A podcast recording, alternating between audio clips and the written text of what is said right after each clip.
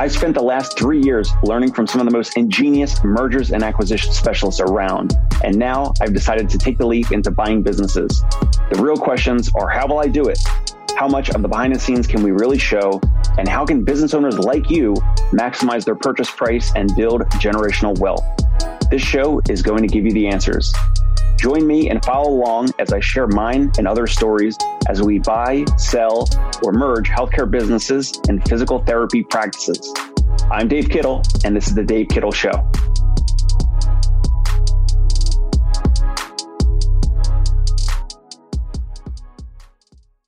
Hey, today the tables are turned. I was interviewed over on Rafi Salazar's podcast, The Better Outcomes Show. And with his permission, we are publishing that episode and that interview here on The Dave Kittle Show. So he interviewed me.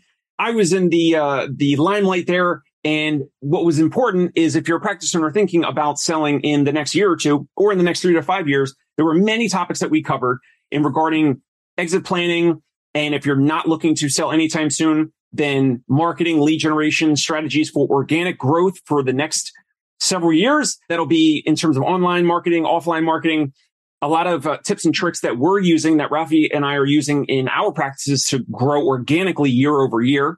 And also, if you're a practice owner, you're even thinking or considering about selling or exiting some percentage, either all or some of your practice, what's a good time to potentially tell your staff? How do you prepare your staff and clinicians for the challenges, the opportunities that might come through acquisition or a practice sale or a partnership or some form of exit? So we cover a lot of those topics.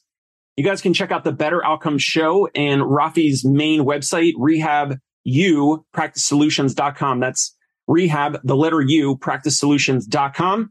And sometime soon in the near future, we also will have Rafi Salazar on The Dave Kittle Show to hear about his situation, because he acquired a practice and he's using what he understands and he's learned in regards to marketing, online, offline, and a lot of different organization and sales strategies and techniques on building a practice. He helps practice owners with that. So if you're interested, after you hear us engage and discuss this interview, jump over to RehabUPracticeSolutions.com and definitely go check out The Better Outcomes Show. I follow it and subscribe to it on iTunes. But Rafi covers a lot of different topics. Healthcare hiring recently. They were also covering telehealth, and then also EBITDA, exiting, financials. So he covers a broad range of topics for healthcare. Really, really great stuff. Check out The Better Outcomes Show. Anyway, right now we'll be cross-posting my interview on his show right now. Check it out and let me know what you think. Well, hey, Dave, welcome to the show. How are you? Hey, Rafi. Feeling great. Thank you for having me. Yeah, I'm excited to talk with you about growth, about growing an out-of-network clinic. But before we do that, tell us a little bit about yourself, your background, and how you came to do what you're doing now. Sure. I'm a physical therapist, always been an entrepreneur, and worked for several different companies in the New York City area over the years. And long story short, about 4 years ago, started an in-home physical therapy practice. And we treat predominantly ortho and neuro, kind of a 50-50 split there. And we are out of network with folks that may have out of network benefits and also private pay. And that's kind of goes back and forth in terms of percentages, but probably right now 60% out of network and then 40% private pay, where we just have their cards on file. So a pretty customized, curated experience. It's not for everybody. We don't have barbells. We don't have the full gym experience, but that's pretty much where we're at for the confines of New York City. Yeah. So you're offering services in the home, right? As opposed to them coming to a clinic or something like that. Correct. So we do in-home. We've done boardrooms, offices. I've been in restaurants, helping chefs in the restaurant, treat them there, pretty much anywhere. So it could be hotel rooms, people that fly in New York City and stay for a couple of weeks for a surgery. It's really unique. It always keeps it fresh. Yeah. So I guess then was one of the main reasons for being out of network, and we'll talk about what that means in a minute, but was that mode of treatment, like going to the patient or the client's place of business or home or anything, was that one of the driving factors that chose you to do that? Or was there another reason that made you think, oh, I'll just go do in-home therapy? Well, one of the reasons was I saw how other practices were doing it. I saw the approximate reimbursement throughout a network versus in-network. And it was basically really, great or above average reimbursement per visit through out of network side versus in network. So in terms of your time and the reimbursement amount and being able to provide above and beyond quality experience. So not just 60 minutes with each patient, which is not for everybody, but that's what we want to do. And then at the same time, being able to be compensated for that and communicating with patients between the visits and following up with them, kind of having a lot of these patients or clients for life. So it's across the continuum. I saw that as a promising business model as opposed to the in-network traditional model where it's a little bit more volume-based and typically is an office. Doesn't mean that there's not offices that are outpatient that do out-of-network across the country. That's certainly promising as well. It just seemed to fit for my type of a situation at that time. And it made sense for my therapist, myself, and our clients. Yeah. So it was kind of both a business decision. It made sense financially. And then also from the quality of care. Right. Yeah. So when we say out of network, you're still, in some instances, you're still billing insurance, right? You're still submitting insurance or claims on their behalf, or are you providing your patients or your clients like a super bill or something that they're getting reimbursed for down the road? I love how we're making this distinction, because if you're just giving someone a super bill or an itemized receipt, that is not out of network. You might say that you're out of network, but you're not providing any out of network billing incentive for the patient, right? So what we do is we have a medical biller. We verify everyone's insurance on the front end.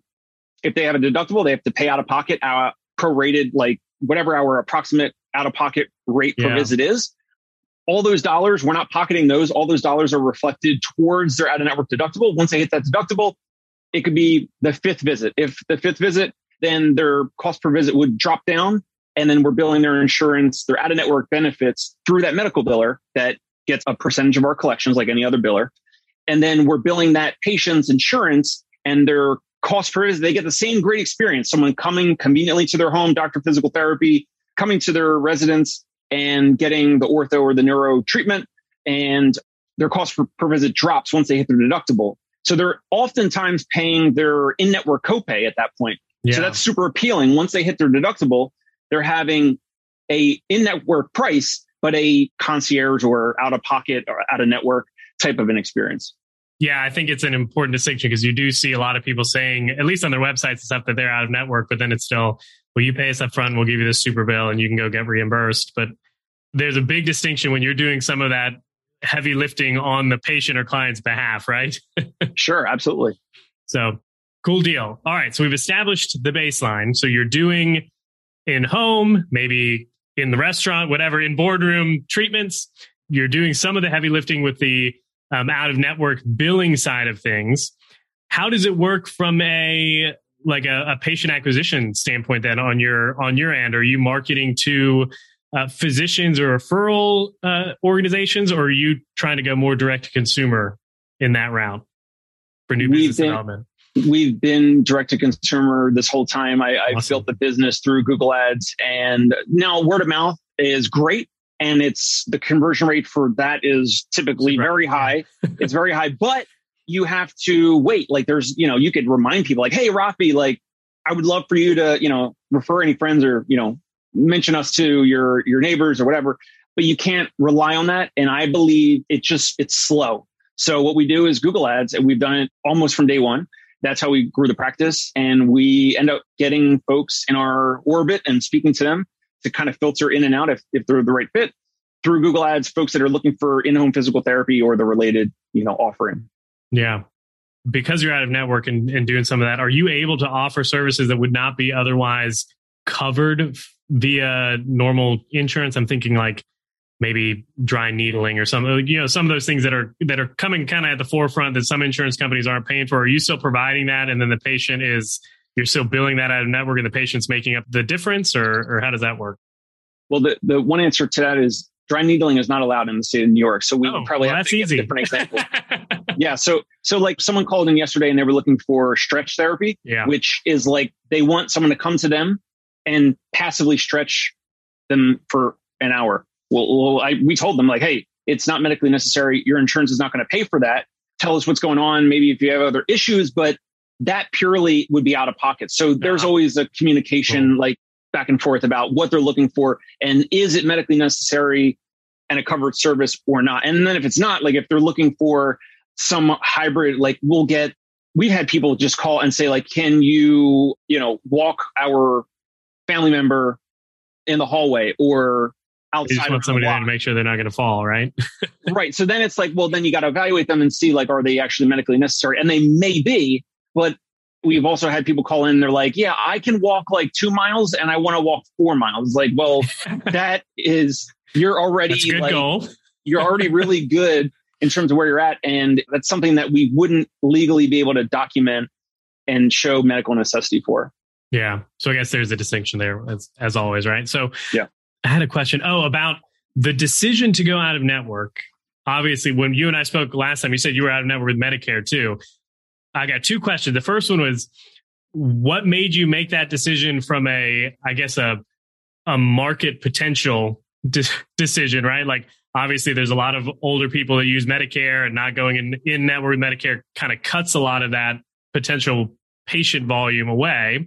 So what was your decision about doing that? Was it just too much of a headache, or you're already out of network and you're keeping busy, so why bother? I didn't want to do the Medicare paperwork. If we grow, so the next conversation that we're about to have on the show, I'm sure we're going to talk about the acquisitions, that like those things are already set up. So for us, it was like, we're charging folks like on average X amount per visit out of pocket.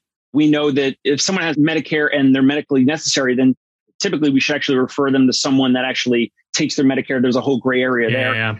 But we didn't want to have to try to enroll into all these in-network plans and agree to these low reimbursements.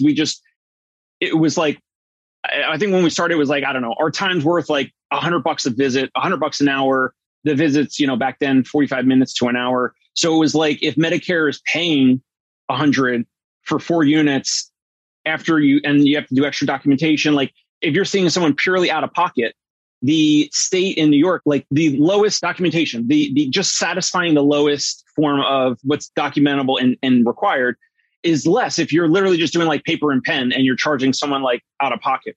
And it's more when it's the payers and the, you know, the EMR, and you got to click through a lot of stuff. So then like those systems and processes have made it more. So that was like basically in a nutshell, like why we skipped out on all of that. Yeah. I don't know if you've ever had some of these discussions. Being a former academic, I get them every now and then from former colleagues and stuff like that, specifically about out of network and private pay. And there's always the discussion of, well, I mean, if everybody decided to go out of network, no one would be able to get services, right? Like these people that need services wouldn't be able to get them. What is your typical response when you hear that?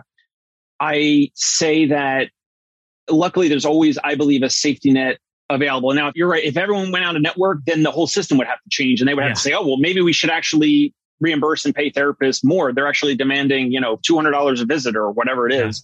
You know, so if everyone went out of network, there might be a gap where like people that actually need the care and the physical therapy would actually not get it at all. And that's terrible. But as you know, there's many of these like root causes of like the health insurance system. And we're kind of downstream playing in response to the symptoms or the challenges of the system. We're kind of just like playing the game. And that's a whole other conversation about the healthcare system. Yeah, that's kind of how I feel about it. I say right now, like if someone wants to work with us, we have like fixed costs for like the marketing costs. I have to pay my therapist. Like I had a conversation with a therapist today. It was like, hey, can you increase the rate? Like, can you pay me more because rent's going up and inflation and this and that and all that. So we're getting pressure from practice owners. Like I'm paying for an answering service. I'm paying for Google ads. I'm paying fixed costs to treat my therapist. So I need some margin to reinvest it in the business so that we can continue to help the neighborhood or the community. But at the end of the day, not every business can be the right fit for every single consumer, I believe. So, yes, that's a very similar response to the one I give. It's like, well, you know, it's a free market. Not everybody's going to, well, and from a business standpoint, like not every business is going to choose to go out of network because they're in network already and the cost of going out and all that kind of stuff. So anyways, let's dive into the interesting discussion at hand. So when I had a conversation with Mike Pekatowski, I can't remember if it was this most previous one or the one from last year, we had a discussion around acquisitions and strategic players and the types of practices that purchase other practices and what they look for. And one of the big things that he talked about in that conversation was they look at payer mix. They look at reimbursement rates and contracts and all that, especially if they're going to be moving into a new geographic area. And I brought up the idea of, okay, so what about like these out-of-network practices? He said, oh, strategic partners don't necessarily purchase out-of-network practices because there's just not a whole lot there for them. You know, they're in network, right? That's their business model, their strategy. So as a result, you get a lot of out-of-network practices that might get really big, and they might add locations here and there and the other wherever, but they haven't made the leap yet to think about growing through acquisition. And that's something that you're thinking about, right? You're in the process of doing. So talk with us a little bit about, one, why you made that decision to go grow through acquisition as opposed to just organic growth. And then we'll talk a little bit about how you're going to make it work and all that kind of stuff. So just start with the basics. Why are you deciding to grow through acquisition in an out-of-network practice? So one is, I believe that we can get to, you know, like, I want to grow. I don't want to just stay where we're at. So that's like maybe the foundational belief of like, I don't want to just like get to like a comfortable level and just like stay like that, maybe increase a few percentage points each year. I want to grow. And so I want to grow our platform company, which is the in-home therapy company, the practice. And I believe that we can get there faster through acquisition. Otherwise, we would just be doing it ourselves and we would just try to continue to grow, which is what we're growing organically with the Google ads, the word of mouth, all that type of stuff. So I've seen like a lot of other businesses, a lot of other practices, like they typically do that. The ones we speak to now, and they say things like, man, I wish I didn't get complacent. I wish I did what you guys were doing 10, 20, 30 years ago, right? So I want to grow. I believe that we can grow faster. It's not always going to be the best growth, because then if you grow organically, you can kind of curate your own culture along the way. Yeah. You can kind of grow your own thing as it goes. So there's going to be challenges that way. I'm not saying it's easy, but I just believe that we can grow via acquisition and get there faster, get to also end up helping more people and more patients and clients under our philosophy, under our type of business model through acquisition, as opposed to just organic growth only. Yeah. So being out of network then, P.S., I like the growth through acquisition model. So I like to see that you're doing it in the out of network. So given your strategy, your out of network strategy, your targets, for lack of a better word, or the clinics that you might look at to purchase or acquire and bring into your fold, are you looking specifically for out-of-network folks, or is it one of those like you're looking for maybe in network if the culture is right, or if the size is right, or the geographic area is right? And then what do you do about your business model if one big EIN purchases another EIN that's in network with all these organizations, right? So right now we have a practice under contract in Brooklyn. Under contract basically means like we've agreed on a purchase price and terms via a non-binding LOI, a letter of intent. And now we're kind of going, into due diligence. Yeah. So that's where we're at right now. We are speaking with another 10, 12 practice owners that are kind of in the ballpark of seriousness in terms of selling some or all their practice. Now, the one we have under contract right now is 100% in network. Yeah. So when you're saying like we're taking our out of network model and making acquisitions, which is true, but we're not necessarily just acquiring out of network practices only. And we see that there's a lot of opportunity. There's a lot of ideas. It's going to take time and effort.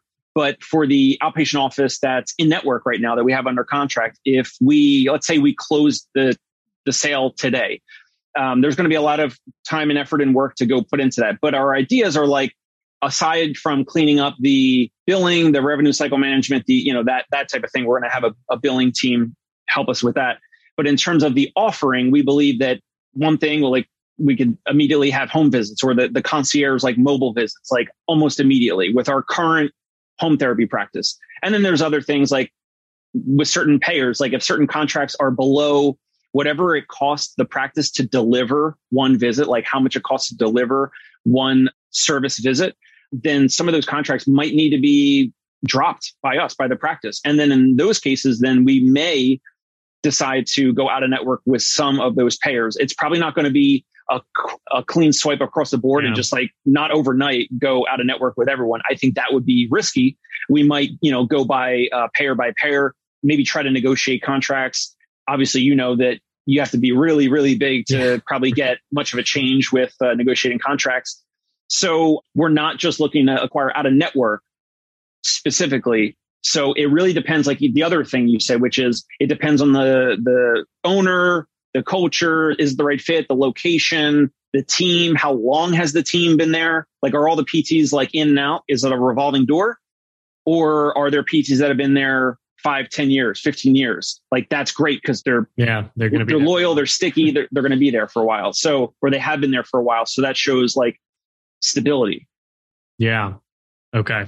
So then from a standpoint of, okay, we picked this clinic, we're going to maybe look at them. Your valuation, are you still looking in the same way that like a strategic in-network person might look at them? Or are you adding more value on maybe a geographic region or maybe a contract that you're not in yet that you want to be in or any of that? Like, does any of that come into play or change the way you look at a clinic from a valuation standpoint? Or is it kind of just standard, this is what best practice is in the industry and we're doing it this way? So the first big thing, similar to what you mentioned on the episodes with Mike, is like, what's the annual net profit and EBITDA after add backs? So after some of the owner's discretionary purchases, what is the EBITDA there? That's like the biggest component. But then there's always going to be a buffer. Like, how do we, the potential buyer and the potential seller, like we're going to go back and forth. They're going to say XYZ is worth more. We're going to say, I don't know, like it might not be worth as much as you believe it's worth, right? So like in that buffer, they might say, oh, so we've had a practice owner. You've seen the APO shoes with like the rounded bottom shoes. Yes. That some insurances pay for. So there's a practice owner that we won't mention name or location, but they were like close to getting a contract for that. And one or more of the insurances would pay like hundreds of dollars or something, or thousands, for the therapist to kind of be the conduit for those shoes, like fitting and all that, and kind of teach them the exercises or just, you know, walk on them or whatever. So, but that owner was saying like, hey, we might get this, but he or she didn't have it in place. Yeah. So there's things like that. You could say, if an owner said, okay, location, they're near the practices, the location is near the subway, it's near it's on a busy street, or it's not. All of those things kind of go into the negotiation. We start with what's the net profit, the EBITDA, and then there's going to be all these other factors.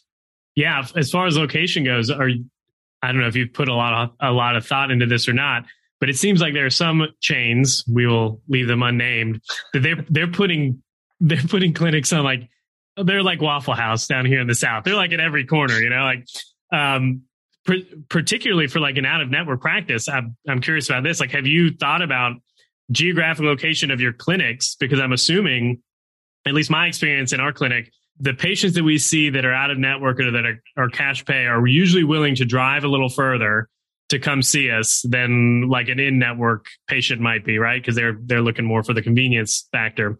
When acquiring through this model, because you're out of network, are you kind of extending that geographic reach, or are you okay with them being a little closer together? Or like, what are your thoughts on distance from locations? Per practice, you mean? Yeah, yeah. Assuming they have multiple. Exactly. Or if you're just going to start putting new ones out. Well, so one thing is, we're only speaking with practice owners in New York, New Jersey. There's a few practice owners that we've spoken with that have a mobile practice that's in other states. So that's appealing because I already know that model. We do it here in New York, and there's other practice owners that are doing it like across multiple states. So that's appealing. But in terms of the brick and mortar outpatient offices, we're only speaking with practice owners in New York, New Jersey, because I'm going to be the one traveling and helping with culture, training, staff, all that type of stuff. So we're not looking to go past that right now until we, grow a team. Nail it down. Also, we're not looking to do any de novos. We're not looking to do any startups. Our perception of assessing value and risk is like, there's already this practice has been there for 10, 15, 18 years, and it's probably going to be busy and needed in the community for another 5, 10, 18 years, right? Yeah. So these bigger practices that are starting and popping up de novos, even here on the East Coast, it's happening. I'm like, wow, like, is there enough demand? Like, I guess they must have done enough, underwriting, or not underwriting. They must have done enough like market research to see if there was enough demand. Our focus is acquiring profitable, reputable assets and practices, and not start de novos or startups right now. Yeah. Yeah, no, I agree with that. They've been there for a while. They'll probably be there for a little bit longer, right? as far as just, this is my own curiosity now, New York, that area, are y'all pretty thick with like the volume of clinics that are out there because of the, I don't know, 11 million people that live in New York City or whatever, or are you more spread out? Like, I guess what's the state of the market there? Like, are there just PTs on every clinic, on every corner? There's PT practices all over the place. There's 1, 2, 3. I mean, I can say names like they're like, and it's nothing against them. Like they're doing great. Like there's Spear that has 25 locations. They're just in the New York City area. There's Professional PT that has all over the East Coast. There's Motion PT that has all over the East Coast. There's Ivy Rehab that's all over the East Coast. And now there a lot of them, even Ivy is coming into Brooklyn and to New York City. So there's a lot of in-network outpatient offices all over the city. There's some historically that have been inside of gyms like New York Sports Clubs or fitness centers. There have been, Blink Fitness, maybe even Equinox. And then there's the other, like the tier of the independent private pay or cash-based physical therapist that wants to like go do their own thing. They could start doing home visits. They could do a sublease somewhere or go into some like boutique gym. So there's so much available patient demand that like, I guess there's competition, but also there's just so much demand because there's so many people, like you said. Yeah. I'm always curious about that. Like whenever I travel to another state, I always look at, because I'm in the PT/OT world, I'm always looking and seeing, oh man, they don't have that many here. or man, there's a whole lot of them, you know? It's, right. Just, it's interesting. And I guess that speaks to the kind of the strength of the market too. Like if some of these big players are putting them up everywhere, then obviously there's something to it. Right. Right. Yeah. Okay. So we talked a little bit about the acquisition, what you're looking for. Are you looking, maybe I didn't cover this one. So are you looking at some of these practices? Are these multi-location practices? Or are you looking specifically for like single brick and mortar or maybe single location just from a culture standpoint when you go in and acquire this practice? We're looking for practices that are around $1 million in revenue or more. Now, we'll speak to some practice owners that are maybe below that, but it really goes back to how long have they been in practice? How long have they been serving their community? And ultimately, like we'll do a lot of outbound now, like, as you know, like I have a podcast, I have a show, like I'm trying to do that as a way for content marketing and to get more exposure. So we have practice owners reaching out to us.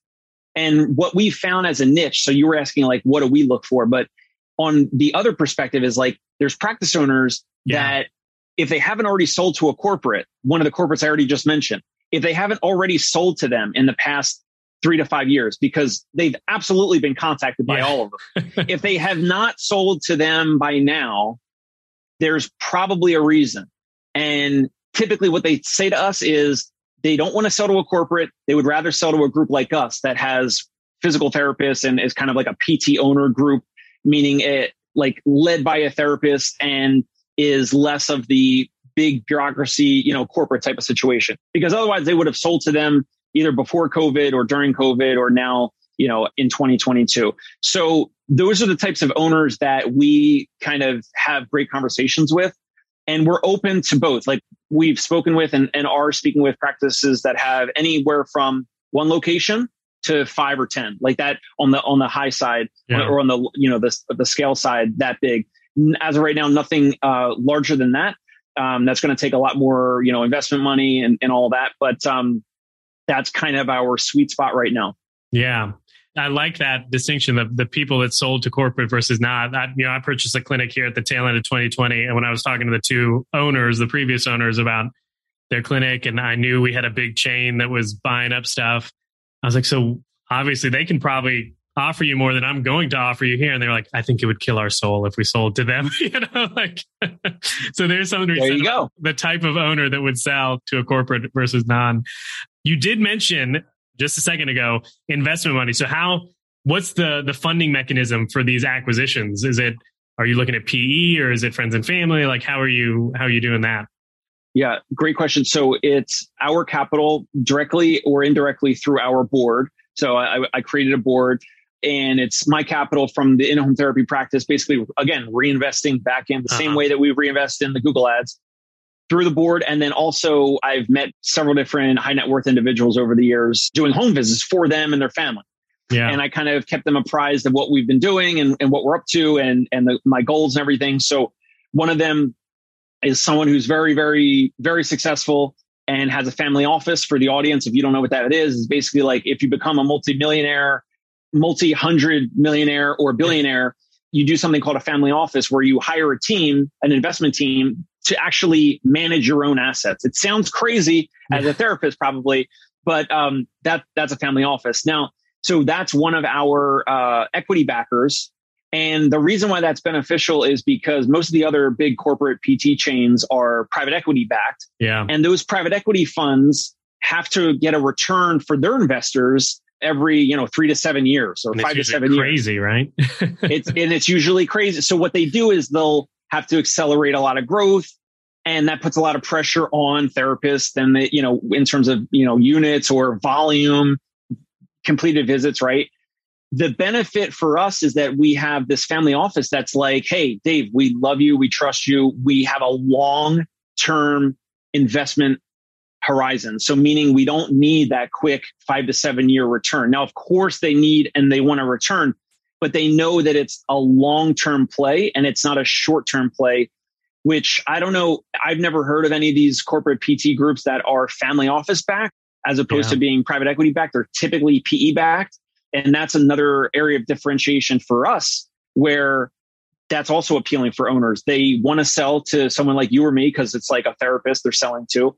But it also doesn't hurt that we have a different financial partner that has a long-term view. And that money is not tied to a fund that needs a measurable return to then, return to their limited partners. Yeah. Well, yeah. And some of those PE firms, like you said, they're trying to turn around quick. And a lot of times it ends up being another sale, right? Like they buy a group, or, they might even do a roll up where they take 50, 60 clinics, roll them all up into one fund. They try to accelerate that growth for like 12 to 18 months, maybe a couple of years. And then it's like, boom, we're selling it to somebody else too. And there's just, on top of the pressure for volume, there's also like this understanding, maybe it's unspoken or maybe it is spoken and talked about in those offices, that like management's going to change again, because they know that this PE firm just pushing them through, they're growing them. And once they hit their whatever level it is, they're selling them off to another group that's probably going to have more demands or different demands. And it just becomes a different bear altogether. I like the family office movement.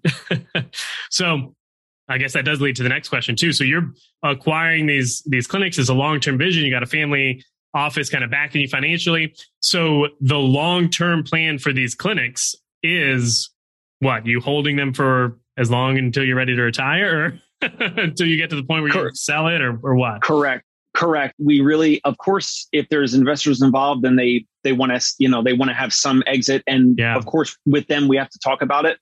But we want to hold assets for the long term. We want to use the cash flow of the initial assets that we acquire. We want to be able to bonus the staff. We want to be able to show that the staff can actually potentially have some type of an upside if they stay with us instead of go to some corporate or go start their own practice. And then also use some percentage of that cash flow to roll into other assets. And we want to hold them for long term. So it's, I've read a lot with Warren Buffett. So long-term play, long-term investments.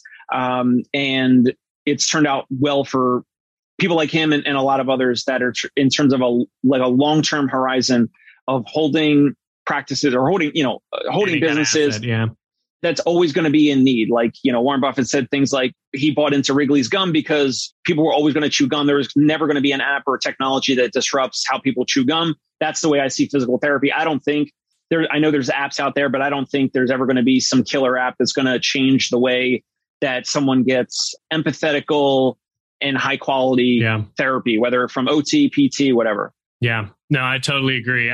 We have folks on the show all the time that are either starting some new software piece in the rehab industry, or, they're starting some tool, or they've acquired some kind of technology and artificial intelligence or whatever it is. And people always freak out. Like, I'll get...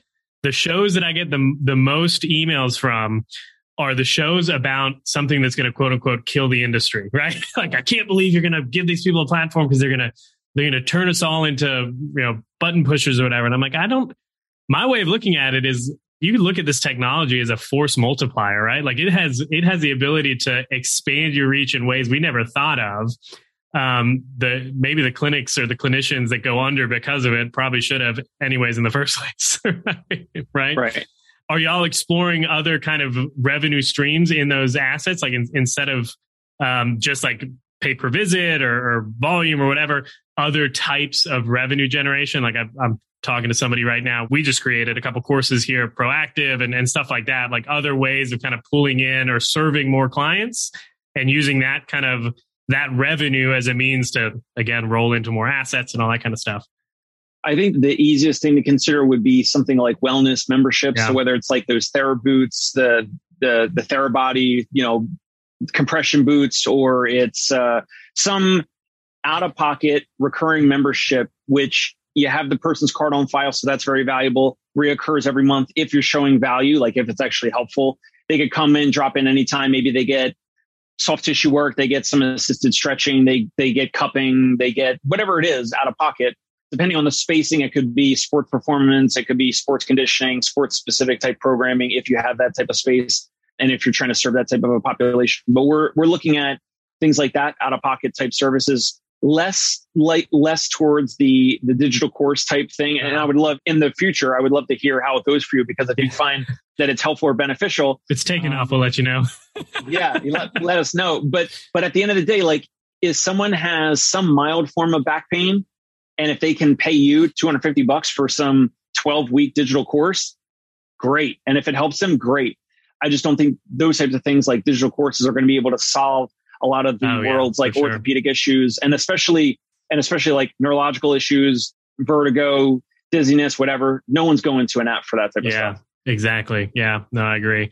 I feel like, knowledge translation is obviously something that's, at least in my opinion, one of the biggest value adds that clinicians bring to the table anyways. So I'm always looking at, well, maybe if you develop something that is some form of knowledge translation, at the end of the day, maybe it is just like the funnel that gets them into your clinic or something like that, right? Like you said, someone with a vestibular issue is not going to be able to use an app on their smartphone and, do an Epley maneuver on themselves or something. Right. Or something. Right. All right. Let me see if I have any questions coming to mind. So we talked a little bit about kind of the acquisition. As far as culture goes, like when you're having these conversations with these prospective organizations that the clinics that you're looking at buying, was part of the process having a conversation with staff and management and kind of getting a feel for their, their sense of purpose or whatever you want to call it within the organization? Or has it really been just kind of owner to owner or executive to executive conversations? In the beginning, just owner to owner. So ultimately, that's the owner's decision as to when he or she may tell their staff. And many of them are not going to tell them unless it's really close or actually something happening, right? Because they don't want to scare them. I've heard owners on my podcast say both ways. Like they told their staff up front, like that's who was visiting or whatever. Also, we've toured practices and we met with owners after the clinic closed that day. So we don't necessarily meet all the staff, and you don't necessarily know how the clinic is in terms of the culture. But you try to piece it together, right? You got messaging on the website. You have Google reviews, maybe there's Yelp or Facebook reviews. You kind of look at the online messaging. You could do, let's see what we have done. I've been a patient. I had some neck discomfort. And last year when we were looking at a different practice, I went into the practice. I scheduled an evaluation for neck pain. Nice. And now I didn't tell that owner. And I haven't done it with all the other candidates that we're targeting right now. But I went through that whole process. The owner didn't get upset. He said, hey, Dave, if I were you, I would do the same thing. Right. So I got to go in as a real patient and kind of see how I was welcomed in the office, how I was told to wait, paperwork, that whole thing, brought back, how I was evaluated and treated, knowing I'm a therapist. So I know what actually should occur. And like anytime something didn't, then it's like, oh, whatever. So that was helpful. I've had family members come visit us and we send them into some of these offices as secret shoppers, and they go in and they say, hey, in person, like, hey, do you take whatever insurance, or, can I get some more information, and can I get some brochures or whatever? And then the place like doesn't have brochures to hand out, just little things like all those things. You can learn a lot. You can't learn it all unless you're in the office and you're kind of seeing and hearing the culture. Yeah. But in the small time that we've done this, I have been pleasantly surprised seeing how the therapists are communicating with each other or with patients. And that is super reassuring. But anytime someone's going to spend, you know, X amount of substantial dollars to potentially acquire any practice like this, it's important for someone like us to do our own due diligence. Yeah. And maybe we could save it for the podcast where I have you on my show. But, you know, like, did you do any of those things? Did you, you know, maybe you knew the practice already? Yeah, well, I knew the owners before, and then a couple of my former colleagues or classmates had been through they had worked there or whatever. So I kind of had an inside view. One of my friends, his wife worked here for like 5 or 6 years. So I was like, okay, I got a little bit of feel for how it's working or not working. Right. I guess, so another question kind of comes off of that one. So you're looking at these, you're kind of getting the high value picture of their or the high level picture of their culture, how things are working, their processes. Have you all developed like a what does he call it in the E-Myth? A prototype, like almost like a franchise model where you're like, these are the systems that are going to work and we're going to buy you and we're going to apply these systems to your practice, or have you given much thought about that kind of what happens post acquisition? Sure. I mean, one example is what we do already for my home therapy practice, Concierge Pain Relief. So if someone calls my practice, like, it gets answered by an answering service person who kind of reads through our script and like gets your information. And then someone from my team does the callback. So at least like we have that in place. That's like a small thing, but like these potential acquisition targets, I'll call their office like 8 PM on a Friday, 5 PM on a Saturday. And like the call doesn't get answered, which is fine, but then I don't leave a voicemail. And then my call never gets returned. It's like, I could have been a prospective patient and my call doesn't get returned, or the call doesn't get answered. That's like one little thing that, yeah, of course we have like a playbook per se of what we believe works with the Concierge Pain Relief.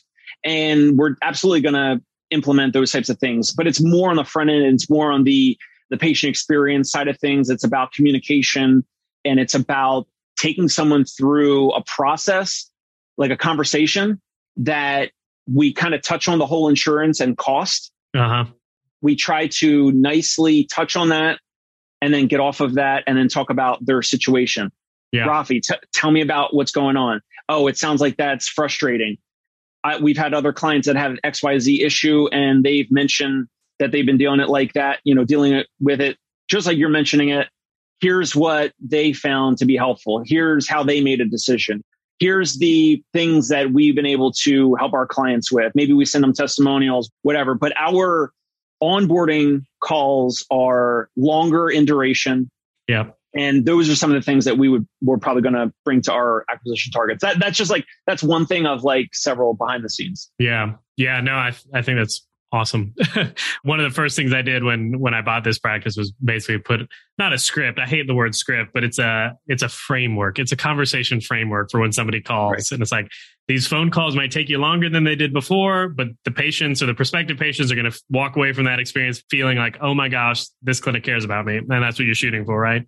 Exactly. So it's always interesting to think about. I did not really put a whole lot of thought into like business frameworks. And when I purchase this thing, I'm going to take this model and apply it here, because I didn't have one before. I'd been doing a lot of consulting, and I've took some of the frameworks that I use with my clients and put it here. But there you go. Having a kind of like a sample that you're doing here now with the clinic, and then taking that what's working and applying it to an acquisition target is probably a little bit easier because you have the real world experience. And just from the example I gave, like the communication piece on the front end, then, and the same thing with your framework, like you implement that type of thing. Maybe the practice didn't have that set up. And then now all of a sudden the cancel no-show rate goes from, 20% to 10%, or from 15% to 7%. And more folks are actually arriving for their visits. Now for us, it's easier because we're going to people for the home visits, but in an outpatient office, like more people that actually arrive, they're more likely to complete their plan of care. They're more likely to get the result that they wanted. They're more likely to tell more people about that office or that clinic and that experience. And that's kind of like the part of the marketing machine kind of fulfilling like process where it's just going to continue. Yeah. All righty. Well, we're getting near the end here. Thanks so much for taking the time. I'm trying to think if there's anything like 1 or 2 main takeaways you would want a listener to walk away with from the show, what would they be? takeaways, you know, look outside the box. Like, there's opportunities just like Rafi to, like Rafi, you didn't have a practice before you acquired this one, right? Or did you? No, I was a consultant before. So most people think, most therapists, PTs, OTs, right? They think they have to go work for somebody, or maybe they start a practice, and you did something that's not one of those two things. So like, think outside the box, look and find resources like this type of an episode. Like, there's ways where you don't have to have a practice like I do and then go acquire practice. You can do what Rafi did, and you can acquire a practice that you already know and you trust, and you see that you can work hard in it and implement new ideas and potential new strategies. And you don't need to go work for somebody else, or the daunting task of starting something from scratch, which is also challenging. And that's probably the biggest takeaway. PTs, OTs, there's other things you can do out there. Look at the pros and cons of acquiring someone else's practice. There's a lot of potentially motivated sellers out there. There's folks that are even in their 40s, 50s, 60s that are either looking to retire, start the next chapter of their life. Maybe they want a different pace of life. Maybe they're looking to move. And you, the PT, OT listening, might be the best fit where that owner wants to sell to a therapist instead of a corporate buyer. So there's a lot of opportunity out there, but you have to go and find it. You have to, you know, reach out to practice owners. You have to, you know, get a network, contact people on LinkedIn.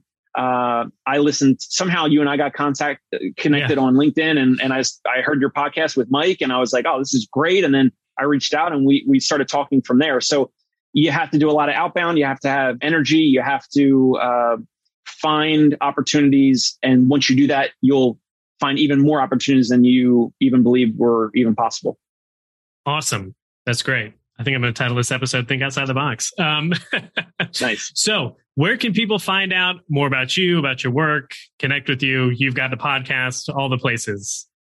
Sure. So if you're a therapist or especially a practice owner, definitely check out The Dave Kittle Show. So Kittle on YouTube, iTunes, or Spotify. If you're looking to connect, you can just type in Dave Kittle into LinkedIn or Facebook or Instagram. But LinkedIn is probably the best like professional spot for us to connect. And my practice is Concierge Pain Relief Home Physical Therapy. So if you're a therapist in the New York City area, Long Island, New Jersey, upstate New York, but it's specifically in New York, if you're looking to make like $80 to $100 per visit as a therapist, and we potentially could hire you. If you're looking for that, feel free to reach out to me, Dave@conciergepainrelief.com. My email address, Dave@conciergepainrelief.com. Awesome. We'll link to all that in the show notes. So thank you very much, man. Have a good one. Excellent. Thank you. Until the next time. Hey, it's Dave Kittle. Are you a healthcare business owner or physical therapy practice owner who is looking to figure out your succession plan or exit strategy? We might be able to help. And in fact, we may be interested in acquiring your practice. If you're interested, you can reach out to me. Shoot me an email at Dave@conciergepainrelief.com. That's DAVE@CONCIERGE, painrelief.com. Or you can call me at any time, 646-781-8884.